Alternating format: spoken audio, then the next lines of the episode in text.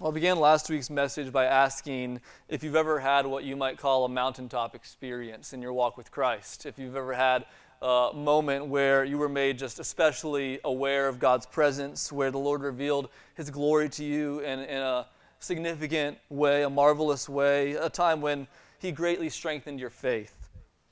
In His blessing and His wisdom, God does provide moments like that for us along the way in the Christian life, moments where, where everything just seems clear and and our faith is made strong as we behold Jesus. God gives us these strengthening, strengthening moments, these fortifying moments for our faith. But even more often, I think we find ourselves not on the mountain, but in the valley of our struggles to follow Christ by faith. Significant periods of our lives as disciples of Jesus are not lived up on the mountaintop, but rather in the valley where we struggle to understand and believe and rejoice in the gospel. Well, the good news that we're going to see this morning is that Jesus does not only reveal himself on the mountain. Jesus does not only reveal himself to us on the mountain, he reveals himself to us in the valley as well. Not only that, but this morning we will see that there is a glory to behold in Jesus from the valleys of our struggles that we never could behold on the mountain. And that is the glory of his infinite patience toward us. The glory of his infinite patience. You can open your Bibles to Matthew 17. We're continuing our series following the fulfillment, and our passage this morning is Matthew 17, verses 9 through 23. This section that we're in follows what we might consider the very heart and core of the Gospel of Matthew that we've been in the last few weeks in chapters 16 and 17. Really, we've seen three movements uh, the last few weeks. First, we saw Peter confess the truth that Jesus is the Christ, the Son of the living God. He's the Messiah. He's the promised Savior King who had come from God to his people. After that affirmation of truth, Jesus shockingly informed his disciples that he was going to have to go to Jerusalem and suffer and be killed and die. And not only that, but that they were going to have to follow on that same path if they were going to follow him to final glory. Well, this idea of a suffering Messiah just made no sense to the disciples. And so, in order to fortify their faith, Jesus took his inner three we saw last week up on the mountain, Peter, Peter's mountain, Jesus was transfigured before them. His appearance was altered. He shone forth the resplendent brightness of divine glory. Moses and Elijah appeared with him, communing with the same glory that they had communed with in the Old Testament stories. And the Father's distinct glory came down in the cloud as he affirmed who Jesus is and called the disciples into him. This is where we've been. Significant movements in the Gospel of Matthew leading us to where we are today. Our passage today follows immediately after this confession of Christ's identity, this prediction of Christ's sufferings, and this revelation of Christ's glory. Now we see the disciples going back down the mountain into the real world. Let's read Matthew starting at verse 9. And as they were coming down the mountain, Jesus commanded them, Tell no one the vision until the Son of Man is raised from the dead. And the disciples asked him, Then why did the scribes say that Elijah must come first? He answered, Elijah does come, and he will restore all things. But I tell you that Elijah has already come, and they did not recognize him, they pleased. So also the Son of Man will certainly suffer at their hands. Then the disciples understood that he was speaking to them of John the Baptist. And when they came to the crowd, a man came up to him and kneeling said, Lord, have mercy on my son, for he has seizures and he suffers terribly. For often he falls into the fire and often into the water. And I brought him to your disciples, and they could not heal him. And Jesus answered, O faithless and twisted generation, how, how, how long am I to bear with you? Bring him here to me. Rebuked the demon, and it came out of him, and the boy was healed instantly. Then the disciples came to Jesus privately and said, Why could we not cast it out? He said to them, Because of your little faith. For truly I say to you, if you have faith like a grain of mustard seed, you will say to this mountain, Move from here to there, and it will move, and nothing will be impossible for you. As they were gathering in Galilee, Jesus said to them, The Son of Man is about to be delivered into the hands of men, and they will kill him, and he will be raised on the third day. and they were greatly distressed. These verses reveal two realities to us the reality of struggling disciples and the reality of a perfectly patient Savior. And here's the main idea that we're going to see this morning. No matter how much we struggle to follow Christ by faith, Christ's patience toward us will never run out. No matter how much we struggle to follow Christ by faith, we will never exhaust his patience toward us. No matter how much we struggle to follow Christ by faith, Christ will never give up on us. We're going to see this worked out this morning by looking at three that we see the disciples struggling in this passage and how Christ responds each time with continual patience toward them. Three ways that we see the disciples struggling. First, struggle one, we see their confusion in verses 9 through 13. The disciples' confusion. Look again at verse 9 with me. As they were coming down the mountain, Jesus commanded them, Tell no one the vision until the Son of Man is raised from the dead. Now, I just want to ask you have you ever had something super exciting to share, but you had to wait to share it? Maybe the announcement of a pregnancy. Anybody? This is your chance. Okay. Uh, maybe a promotion you're going to get at work. Like these, that's just the worst, isn't it? When you, when you, you want to share something, but you, you want to tell somebody, but you can't. Well, think about how these three must have felt when they heard this instruction from Jesus. I mean, they just saw Jesus' divine glory unveiled. They were literally in the cloud of God's presence, not to mention that Moses and Elijah were there, and they couldn't tell anybody, not even the other disciples. Jesus says, Not until I've been raised from the dead. Okay, now, it doesn't take a rocket scientist to figure out that if someone's talking about being raised from the dead, that means that person is planning on dying, right? And that seems to be where the disciples' minds go when they hear this instruction. If he's talking about being raised from the dead, and that means he, he's still thinking he needs to go suffer and die in Jerusalem. He's still on that. And they're still not embracing it. And so they pose this question to Jesus in verse 10. And the disciples asked him, Then why did the scribes say that first Elijah must come? Now, it might not be obvious at first, but we need to see the implicit connection between Jesus' assertion about being raised from the dead and their question. He just claimed once again that he must die and rise again, and their response is to ask this If you are the Messiah, and we believe you are, then according to the scribes, that means Elijah is supposed to come first. But when Elijah comes, Elijah, the, the day of the Lord is going to come, and the restoration of all things will happen. And, and so, how could you die? If Elijah comes first, if all things are restored, then you suffer, Jesus. See, they're trying to put the pieces together. It's not just a random question about Elijah. This really is a question about how Christ's prediction of suffering fits into their understanding of the scriptures. This is the specific struggle of the disciples in these verses. They are confused with how the scriptures are working themselves out in the real world. They're, they're perplexed. They, they don't get it. They can't fit the different puzzle pieces together. D.A. Carson says they were unable to find a framework in which they can believe that the Messiah could die. It's just a category that they cannot figure out. We too struggle with confusion. On this side of the cross and resurrection, we're, we're not as confused with that part of the story, but we're, we're still very confused sometimes with how God's word and God's promises are working themselves out in our lives and in our world and in our church. On the mountaintop, everything seems clear to us, everything seems wonderful, but in the valley, we often are perplexed. We ask things like, Why, Lord?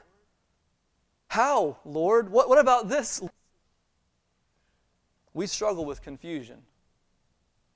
How does the Lord respond to us when we're struggling like this? Just imagine the way Jesus could have responded to Peter, James, and John. I mean, they literally had just seen the transfiguration. They just heard the Father's voice affirm who He is and say, Listen to Him. And yet, they question the very first word out of Jesus' mouth on the way down the mountain. But don't the scribes say this, Jesus? They immediately struggle to heed the Father's instruction and listen to Jesus. And Jesus could have sharply rebuked them. He could have said, Did you already forget what you just saw? Why are you questioning me? Why can't you just listen to me? But he doesn't. Good teachers never despise questions from their students, and like a good teacher, Jesus patiently ministers to them in their confusion with his continued instruction. He just continues to teach them. Verses 11 and 12, he answered, Elijah does come, and he will restore all things. But I tell you that Elijah has already come, and they did not recognize him, but did to him whatever they pleased. So also the Son of Man will certainly suffer at their hands. You see, Jesus speaks into their confusion about his mission by helping them to discern and interpret the way that Scripture was unfolding. And verse 13 gives us this encouraging moment that shows us the effect of his instruction. Then the disciples understood that he was speaking to them of John the Baptist. Now, they didn't understand everything yet. As we'll see, they didn't understand the whole story. They were just one more piece of the puzzle was put in place, and they, they, they, were understanding a little more than they did as Jesus patiently continued to instruct them. His patient instruction began to clear away their confusion. And, and this is just the patience of Christ. So the patience of Christ to, to not respond in anger when his disciples come with questions. That's not how he responds to us. Are you confused this morning about the scriptures? Are you confused about your life as a follower of Christ? Are you confused about the way things are working out in the world, in our church? These things perplex you and confuse you?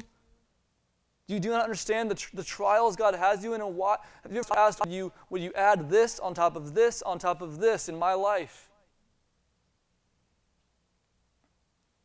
Well, understand that Jesus is a patient teacher who meets you in your confusion and invites you to come under the ministry of his instruction. He doesn't give up on those who struggle to understand. He patiently teaches us little by little, and things that once seemed so unclear begin to make more sense to us. I want to clarify something here. It's not that every question we might ask will be answered, but we're wrong to not pursue his instruction. We he won't answer every question in this life. But there, there is truth to understand in the Word of God. And Christ will teach it to us as we commit ourselves to Him. He invites us to come and receive His instruction. And He will give us all the understanding that we need to keep following Him in faith. That, that, that's the promise. He, he might not answer every question, but He will give us all we need to continue the path of the cross.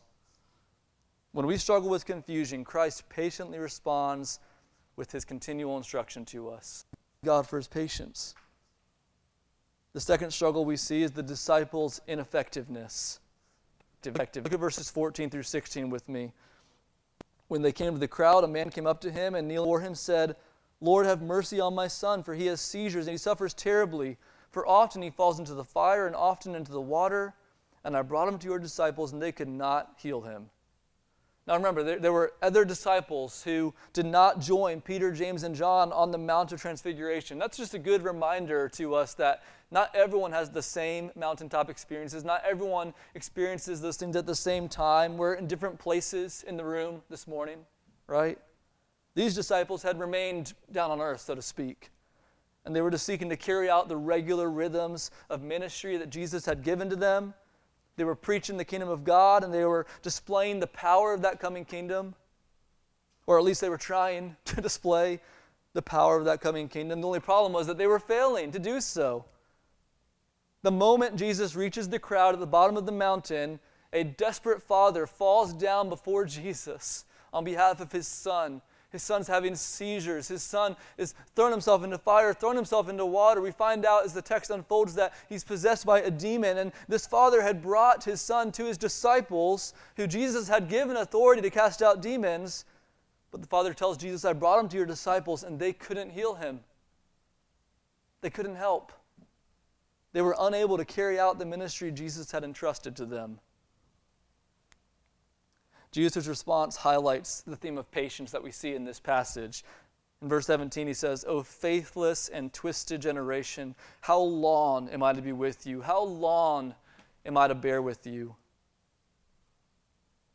Have you ever felt that way towards someone's struggles? Just how long until you understand and grow? Jesus' words reveal a deep sense of struggle. Think about it. Moments after hearing the comforting and reassuring words of his Father in heaven, he's surrounded by pervasive unbelief. And we see here in his words what a test this was for Jesus to continue when he was surrounded by faithlessness on every side. It was difficult to keep on ministering to those who consistently failed to trust in him. Well, if it were us, we sinful, fallen human beings, we have very short leashes, don't we? I mean, our patience can be incredibly thin sometimes, and we might say, if we were in his shoes, enough is enough. I'm done with this. How long? That long. no, no more. I, am going back to heaven. We're, we're done with this project. But Jesus is not like that. Though tested by pervasive and continual unbelief, he never threw up his hands and said, I'm done with you people. He didn't give up and go back to heaven. Instead, look what he does. First, he heals the man's son. Verse 18, Jesus said, Bring him here to me. And Jesus rebuked the demon. It came out of him, and the boy was healed instantly. Jesus steps in where the disciples had failed, and he provides mercy to this father and his son. And then in verse 19, we read this The disciples came to Jesus privately and said, Why could we not cast it out? That's very interesting to realize that the disciples were surprised that they couldn't cast it out. They didn't know why they couldn't cast it out. They thought they would be able to. They'd done it before. They believed they could again. And, and, and they, didn't, they didn't know why they were ineffective. And so they asked Jesus, Why did we fail? I just want to pause here and ask Are there ways that you are struggling to be effective in your following after Jesus? Are there ways that you are struggling to be fruitful as a follower of Christ? Like the disciples, are you struggling to do the things that Christ has empowered you to do? I mean, they have been given power to cast out demons, but they were unable to do so. Maybe for you, you're struggling to put your sin to death. Christ has given you power to do that. He, he, he has put His Holy Spirit in you, and yet you're ineffective in that. You're, you're, not, you're not doing it, you're, you're struggling. You're failing again and again. Well, how does Christ respond to that? How does Christ respond to you as you struggle to be effective in doing the things that He has called you and empowered you to do? And here's what we find in verse 20 Jesus responds with honest encouragement. This is the response of a perfectly patient Savior to his struggling disciples honest encouragement. He is honest with them. Look at verse 20. Because of your little faith. He doesn't pull any punches with his disciples. He tells them what the problem is. Your faith is small. You are struggling to believe, and you cannot carry out effective ministry apart from faith. You cannot do the things that I've called you to do and empowered you to do apart from faith. That's the problem. But Jesus doesn't just leave it there. He doesn't just leave them there exposed as failures. He's honest, but he's also encouraging. He doesn't just tell them why they failed, he tells them how they will succeed. He says, For truly I say to you, if you have faith like a grain of mustard seed, you will say to this mountain, Move from here to there, and it will move, and nothing will be impossible for you. You see, he doesn't just focus on their failure, he doesn't give up on them because of it. He encourages them toward the growth that he will bring to them as their faith increases. As their faith grows and as they understand more of who he is and what he came to do, he said, There's a day coming when, when even your little faith will move mountains.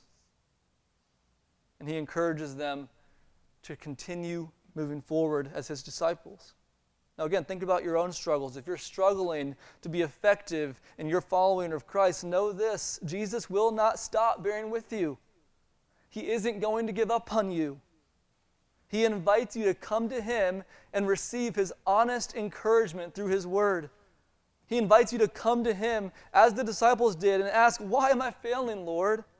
What is making me ineffective? Search me, know me, try me, and see, and lead me in the way everlasting. Show me what's there and help me to grow. And that's what Jesus does for us. He exposes our unbelief, He exposes our sins, He, he, he shows us all the nasty things in our hearts, but then He encourages us and He equips us and He helps us to grow toward a fuller faith in Him. He will remind us that through faith, nothing is impossible.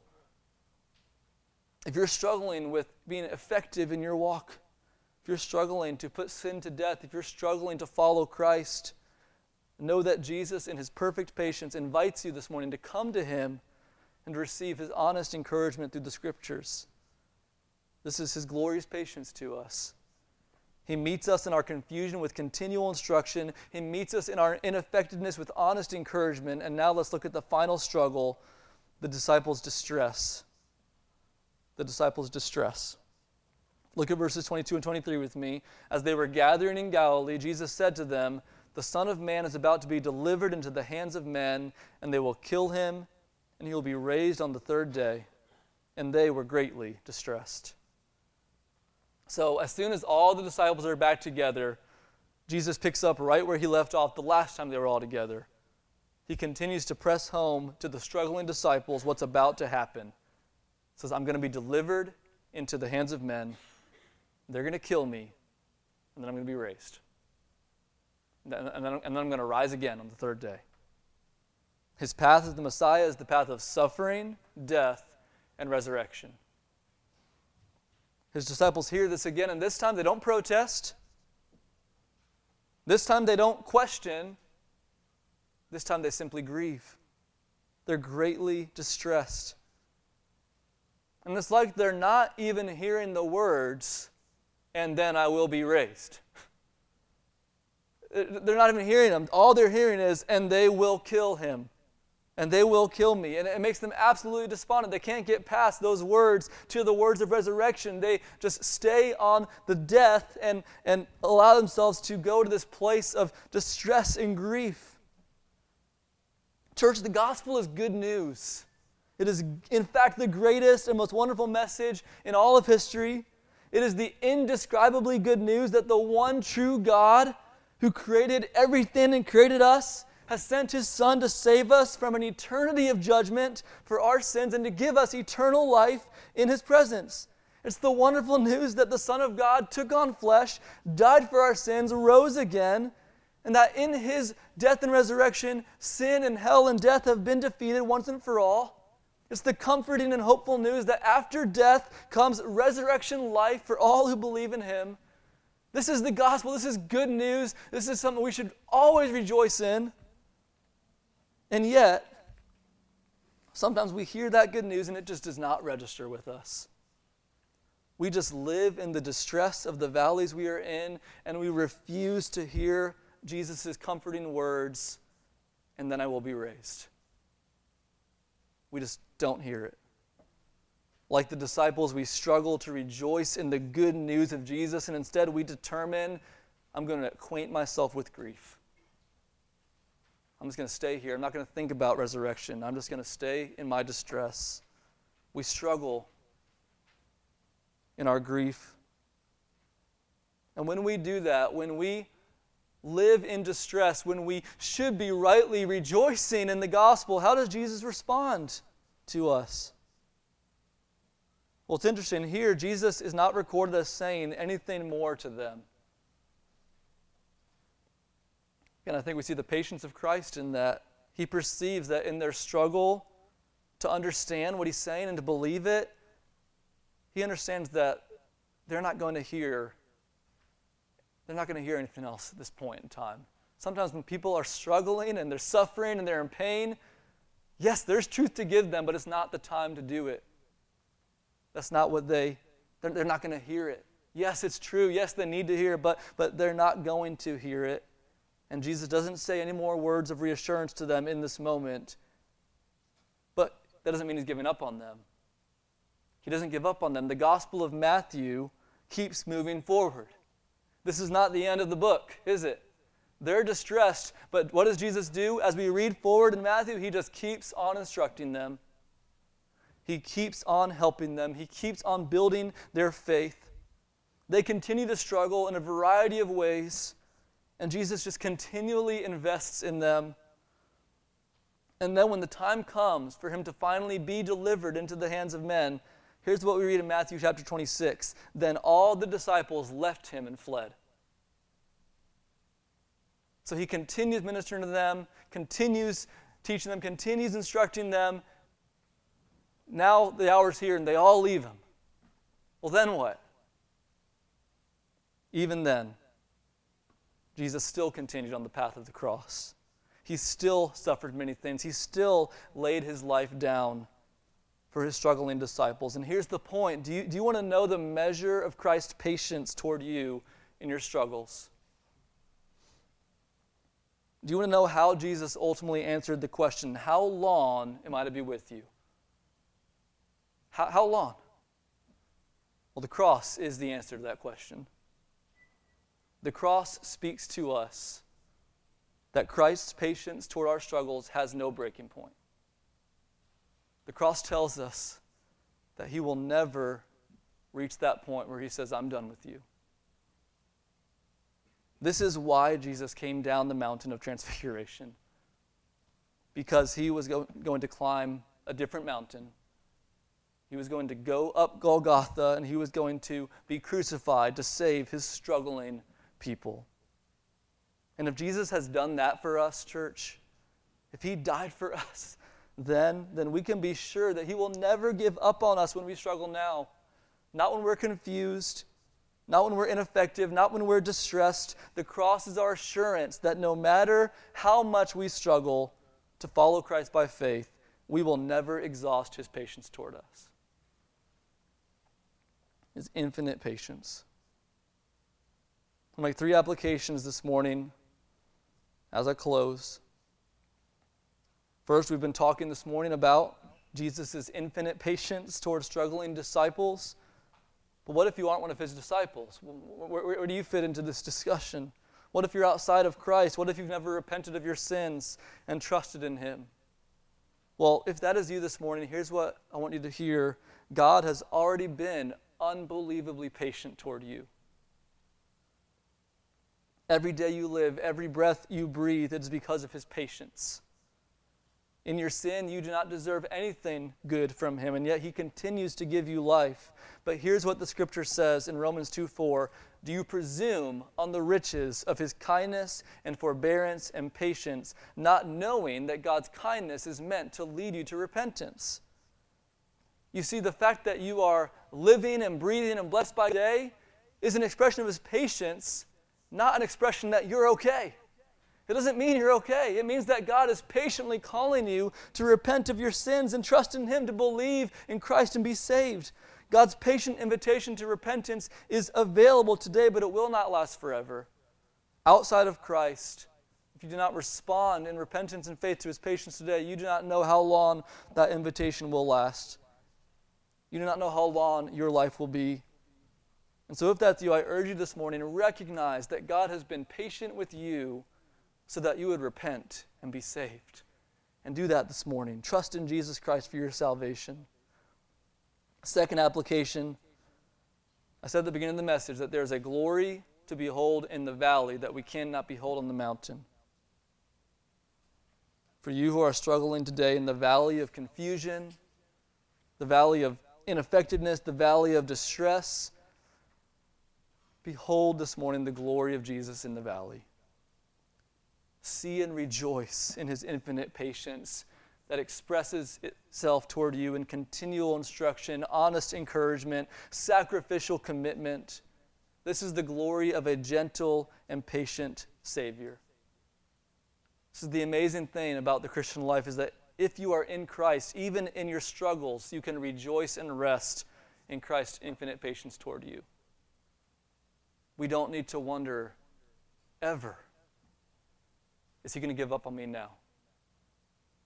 We don't ever need to ask that question if we are in Christ and rejoice in that glory. He is a God of infinite patience.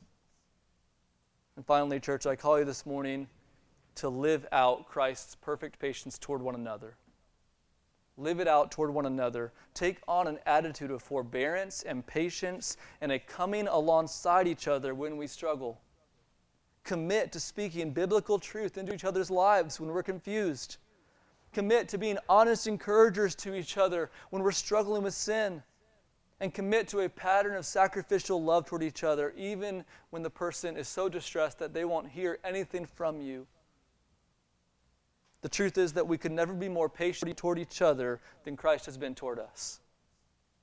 And so, as the expression of our worship to an infinitely patient Savior, by His Holy Spirit's power in us, let's extend His patience to each other. And may we be marked by the fruit of patience as a church.